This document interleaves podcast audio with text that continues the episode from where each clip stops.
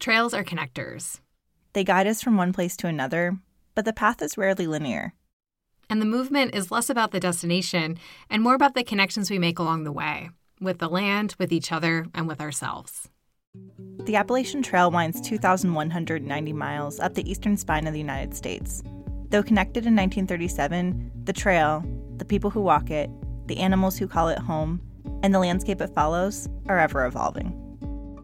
Where We Walk is a special six part series made in collaboration with the Appalachian Trail Conservancy with support from REI that explores the women who help make the trail what it is today and those who will help shape its future.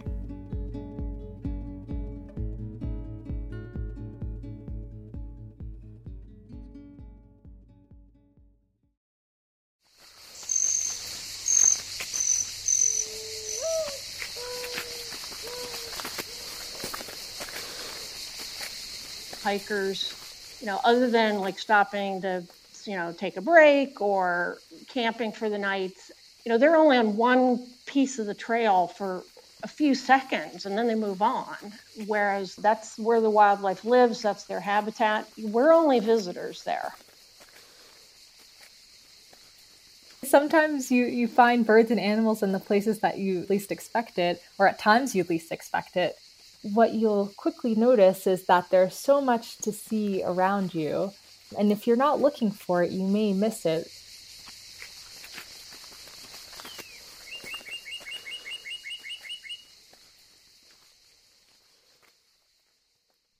I'm Laura Borichevsky, and in this episode, I'll be walking with you as we get to know a little more about the wildlife on the Appalachian Trail and the land that surrounds it. Birds, mammals, reptiles, amphibians, fish, and insects are part of what brings our experiences outdoors to life. It's a reminder that there's so much more out there beyond what we see and know about our environment, and it's a continual reminder as well that not only are we not alone when we're outdoors, but that as humans, we play just one part in nature's greater systems. The Appalachian Trail, winding through 14 states from Georgia to Maine, creates a unique environment home to thousands of species of wildlife. Day hikers, backpackers, naturalists, and through hikers alike can spot large mammals like white tailed deer, black bears, even moose, in addition to other smaller creatures like beaver, rabbits, foxes, skunk, turtles, bats, salamanders, snakes, frogs, and so many more. That's all without even getting into birds, which you'll hear more about later on in this episode. So it's clear that wildlife on the Appalachian Trail is plentiful, which brings up one very important question how much do you see and experience when you're outdoors, especially when you're on the move, like when you're hiking? Do you take some time to observe? Do you practice patience to discover what's around you? Or do you focus on moving from point A to point B, of reaching the summit, of covering the miles you planned for the day? In this episode, we're going to hear from two incredible human voices dedicated to better understanding and appreciating the wildlife on the AT but we're also going to hear from many wildlife voices you might not stop to hear as often. So that the next time you're outdoors, you might be encouraged to move a little slower and observe the world around you. The first person we're hearing from in this episode is Sally Nazer, who's worked for 15 years in land stewardship, including a handful of years as the Boundary Program Manager for the Appalachian Trail Conservancy, which is a program the ATC hosts in collaboration with the National Park Service. Currently, Sally works for a statewide land trust in Massachusetts to continue developing her career in land conservation. And despite her impressive background, her 9 to 5 is not actually why we called her up, at least not directly. In her spare time, Sally owns a wildlife camera service called CR Wildlife Cams, which she's been running since 2013 to unobtrusively capture stunning and insightful photos and videos of wildlife in their natural habitat. And if that sounds cool just from the quick way I summarized it, just wait till you hear Sally talk about it and what this work means to her. So, what I do with my work is I deal with mainly privately owned land that's under a thing called a conservation easement. So, I found an opportunity to apply for a grant with the Norcross Wildlife Foundation to try to get some trail cameras. And my goal was to use the camera footage to try to help landowners connect more with their land because you know seeing a video of a bear or a picture of a bobcat is such a tangible thing to anybody and especially a landowner it just really turns a light bulb on of you know why should i care about conservation when they see that because their land is protected, that it's supporting all of this wildlife habitat. Yeah, absolutely. Is there anything really special or surprising in terms of animals? Like, what have you been most excited to see through the wildlife cam so far? I personally, I love, love, love getting bobcats on camera, which is really surprising to a lot of people that there are so many bobcats here in Massachusetts. I think a lot of times when people think that they saw a mountain lion, they actually saw a bobcat. You know, now that I'm been doing trail cams for eight years, you know, you have the camera set up and then I see a coyote and then in the next frame I see a bobcat. So, you know, they are much bigger than people think. Always excited to see bears and definitely mother bears with cubs. And uh, who doesn't love seeing moose? So that's always exciting to have a moose. But a lot of times, if I'm not prepared for moose, what I get is kneecaps because it's you sort of have to anticipate that I think a moose is going to come by here and then hang the camera, you know, six foot high. that makes sense. What's the difference between a trail camera and a camera that someone else might regularly think about? Yeah, so the people use a lot of terms. Hunters tend to more use the word trail camera. I tend to try to use the word wildlife camera but it's basically the same thing. So they are triggered by motion and by heat. And you know, we we wouldn't have these trail cameras if it weren't for hunters.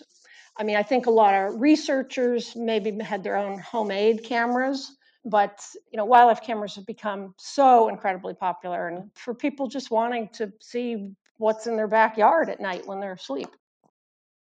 Definitely. No, that makes sense. Thanks for explaining that. What have you learned about wildlife from using wildlife cameras to capture these photos? I've learned a lot about their behavior and just the habitat. When we first got the grant, I took a wildlife tracking class with this woman up in Vermont that runs a nonprofit called Keeping Track. And she's an amazing tracker and forester and ecologist. And one of the things she teaches in her class is the mantra of half of tracking is looking, the other half is knowing where to look. And I've definitely applied that to my cameras, you know, where I set them up.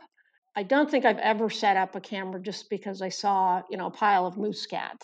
I'm more reading the landscape, looking for, you know, where's their food source, definitely where's their water source, because we all need water a lot of what I've learned is, you know, where are the animals going to be and just how they communicate too. I mean, I've learned a ton about scent marking. You know, once you're looking for it and you're paying attention to it, you know, somebody said one day, an animal scent marking like a bobcat spraying on a log or something, that's wildlife's equivalent to updating their status on social media. Yeah, it's more about understanding the context and the behaviors, and that's really specific to every type of animal in their environment. Exactly.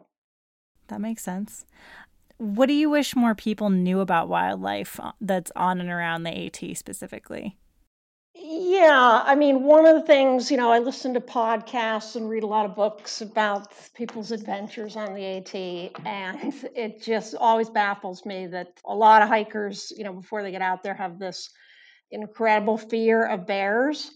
And, you know, I've been out in the woods for 15 years. The only bears I've ever seen in the woods are bears running away from me. So they are definitely a lot more afraid of us. And, you know, I mean, that's not to say you won't hike down the trail and there's a bear there and, you know, maybe she's got cubs. I mean, it's basically just being aware of your surroundings I know a lot of hikers like to hike with the AirPods on and stuff, which I get it if you're doing a through hike and you're out there by yourself. But, you know, just the same way that if you're hiking in Pennsylvania, you got to be aware that there could be rattlesnake, you know, sunning itself in the middle of the trail. I think really being aware that the AT footpath is surrounded by this corridor of 250,000 acres of National Park Service acquired land and that is their home. That's where the wildlife lives, that's their habitat. We're only visitors there, and we need to respect our surroundings when we're out there. I mean, I think the AT is an amazing, you know, iconic hiking trail, but it's more than that. It's a landscape, it's a habitat. that protects wildlife and plants and, and water quality and air quality. You know, I was thinking the other day that hikers, you know, other than like stopping to, you know, take a break or camping for the night, you know, they're only on one piece of the trail for a few seconds and then they move on. Whereas the wildlife and the habitat that these AT corridor lands support, you know, we're, we're the foreigner on the AT. And uh, just to respect the habitat when you're out there.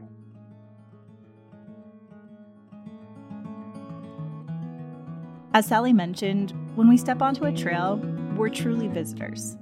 We're going to pause here for a moment and let you take a mental journey through a rainy afternoon on the trail.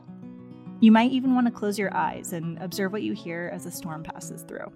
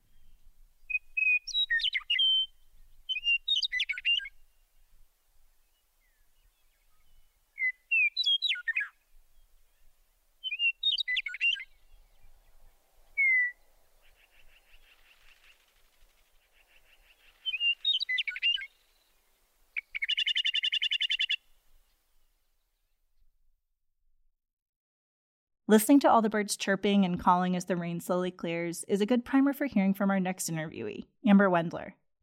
Amber is currently a second year PhD student in the biology department at Virginia Tech, and she spent a lot of time focusing specifically on birds.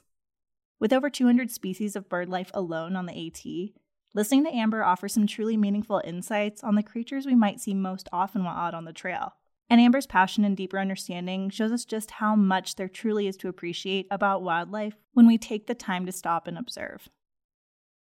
The Appalachian Trail actually passes right through here in Southwest Virginia. So I've explored it a bit while being here, but I'm actually originally from New York. So my first time on the AT was up there. And then for my undergrad, I was at school in Boston. And I would often find myself wanting to escape the city so I would go on weekend trips up to New Hampshire. And then most recently, this past summer, I went backpacking up in Maine and hiked up to Katahdin, which is the northern end of the AT, which was just incredible and very refreshing. So I would love to do a through hike one day, but for now I just try to explore various parts of the AT when I get the time. Yeah. I mean, just having access to any part of the AT sounds amazing. And I've heard some really beautiful things about Katahdin lately, so it's awesome that you brought that up. In terms of your current studies, what inspired you to get started in biology to begin with? So, I feel like for a lot of people, there may be one specific moment when they realize that this is what I want to do. So, that wasn't really the case for me. Uh, there wasn't just this one moment. However, like a lot of people who are pursuing biology, I did spend a lot of time in nature growing up, but perhaps not in the same way as others. Uh, so I didn't go backpacking or camping until I was older when I was in college. And as a kid, I was living in a city, so I would connect with nature by going to zoos and museums and local parks. And so I think that's what initially sparked my interest at a young age. But I didn't realize for most of my life that I could make a career out of exploring the natural world. Uh, no one in my family was a scientist. And as a Black woman, I didn't see other people like me doing science. But I really enjoyed my science classes in high school and decided to major in biology as an undergrad. And I just fell in love with it and knew that it was the perfect fit for me. I appreciate you saying that you still tried it, right? Even though you hadn't had representations like in your immediate circles or in popular like media or the figures that a lot of us have been like told to look to usually don't include black women either. And I guess I'm just curious like personally because I think a lot of folks when they don't like fit like this societal mold are told even if you're like good at science or math like you're told by other people that you're not I don't know if that's anything that you experienced or if you had a lot of encouragement as you started studying and were like, oh, I like this and I'm pretty good at it. I definitely feel very fortunate to have had a supportive group. Like I said, even though no one in my family was necessarily familiar with the career I wanted to pursue, they were always very supportive of that. And I had a lot of friends and classmates that were also supportive, and I was able to get some good research experiences as an undergrad. However, during my whole college experience, I didn't have one black professor, even any professors of color for any of my STEM classes. So, definitely a bit discouraging at times, but I really do love being out in nature. And that's when I feel happiest and most at peace in exploring the natural world. So, I'm glad that I stuck with it. As Amber grew her interest in knowledge and biology, she turned a lot of her focus to the study of bird behaviors. So, we are curious to know if there were specific birds she was looking to in her study and what behaviors she's been researching specifically. So, for my PhD research, I'll be studying birds in Puerto Rico, uh, specifically the Puerto Rican tody. So, you won't find them here on the Appalachian Trail, but um, they are very cool. They're pretty small, like five to seven grams bright green and they have this red throat pouch. You should uh, look up a photo. They're really beautiful birds. So I went down there last winter to scope out some field sites and collect some preliminary data. But unfortunately, my first field season had to be pushed back due to the pandemic, so I won't start any um, formal data collection until the spring. But the behavior that I will be investigating in these birds is cooperative breeding, which has been described in about 9% of bird species. Actually, there's the brown headed nuthatch, which you may be able to see on the southern part of the Appalachian Trail, which is a cooperatively breeding bird species. So I'm sure many of you listening likely had someone other than your parents help take care of you, perhaps an older sibling or an unrelated babysitter. So this is similar to what cooperative breeding in birds looks like. It's where individuals, which we call helpers, will help care for young that are not their own. So doing tasks like feeding them, and it's often the case that the helpers are related to the young they're caring for, but not always. And cooperative breeding is among individuals of the same species. So this is different than another behavior that some of you may be familiar with called brood parasitism. So this is when birds will lay eggs in the nest of another bird species, and that species will end up raising that bird as if it were their own. So, brown headed cowbirds will actually do this, and you should be able to find those on the AT as well. And then the helpers at the nest kind of situation that I explained before is the most common form of cooperative breeding, but there's some other cool forms, like with greater anis, in which multiple females will actually lay eggs in a single nest and all help take care of the offspring. So, those you won't find up here, but just thought it was a cool example to mention. Absolutely. Yeah, well, and I like that you brought it back to people too, because I think being humans, like we can relate to that really well, right? because that's what we know. But I think that also there's inevitably so much that we can learn and reflect on from listening to others and learning from others, whether they're other humans or other animals, and in this case, birds, which is really fascinating. And with that, I guess I'm curious to know. I know that you're still in the middle of your studies, and it sounds like you love learning about wildlife and birds. So I imagine you're always going to be learning something in this regard. But what have you learned about birds, the environment, or even, yeah, yourself or other people as a result of studying this bird behavior so far? Well, I guess just broadly, studying bird behavior you're oftentimes, you know, staying in one place and making a lot of observations. And what you'll quickly notice is that there's so much to see around you. And if you're not looking for it, you may miss it. So, especially with birds, I see people walking down trails all the time, and it, they could very easily be walking past a cool pair of birds perched up in a tree besides them. So, um, I definitely want to encourage people to slow down and pay closer attention to the nature around them because there's lots of cool plants and animals to see and learn about. So, I've learned definitely to pay attention to the small things in nature, and you may be surprised what you can find.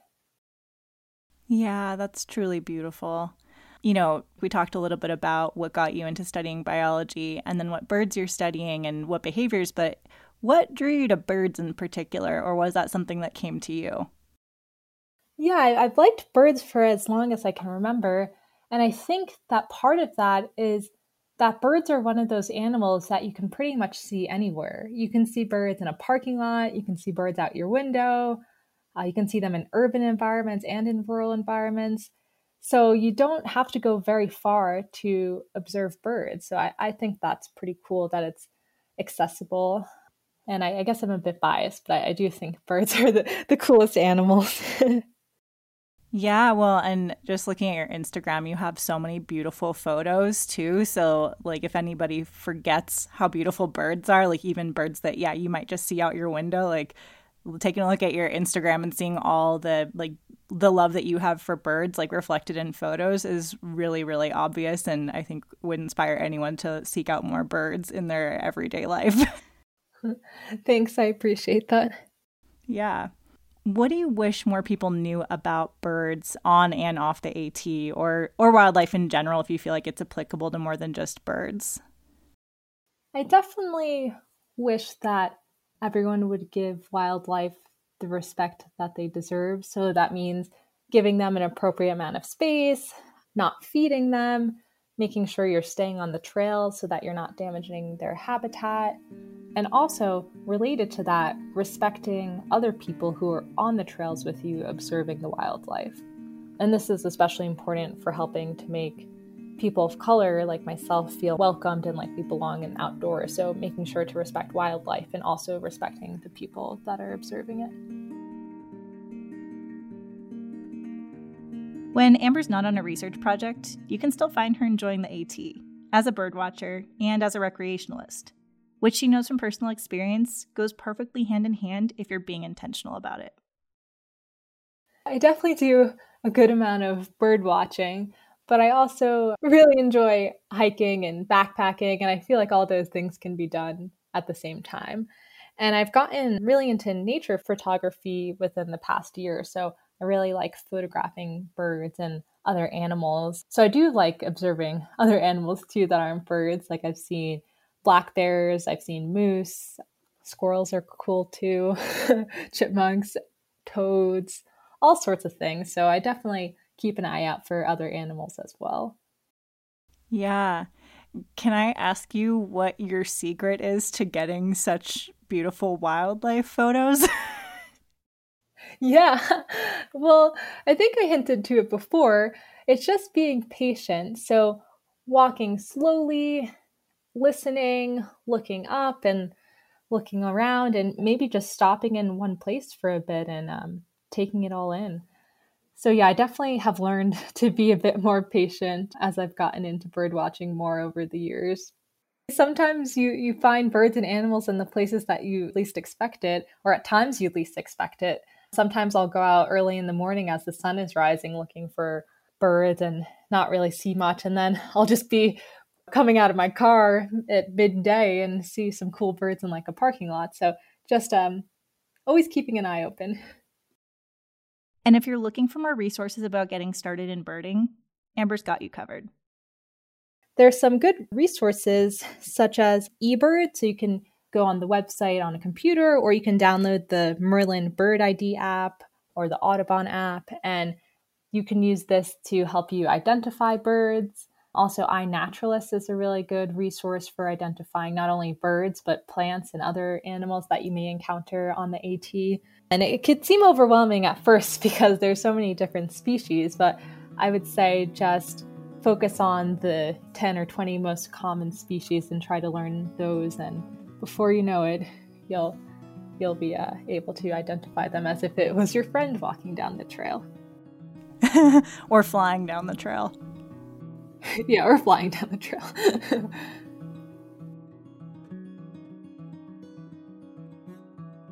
By now, your ears are hopefully tuned for the wildlife sounds of the Appalachian Trail. So let's take one more listen together when you stop at camp for the night and as you look up through the trees and admire a few constellations, you take in the wildlife surrounding you.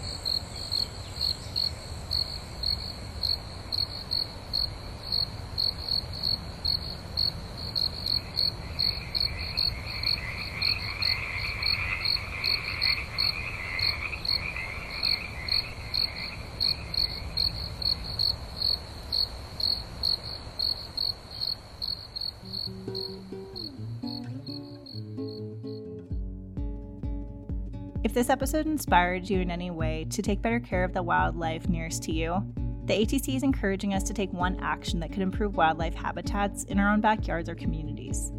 This could mean identifying and removing invasive species at home or in our neighborhood, or it might look like researching native plants in the area and plant something that supports native pollinator species, be it in a garden or a small window box. It could also look like volunteering at a local park through restoration programs nearby. Thank you to Sally Nazer and Amber Wendler for contributing to this episode of Where We Walk Stories of the Appalachian Trail, made in collaboration with the Appalachian Trail Conservancy, with support from REI.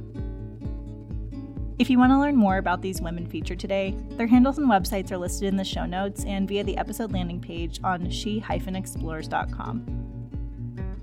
This was part 5 of 6 of the Where We Walk mini series, Tune in next Monday for our final episode of this mini series, and in the meantime, a new episode of She Explores is available on Wednesday.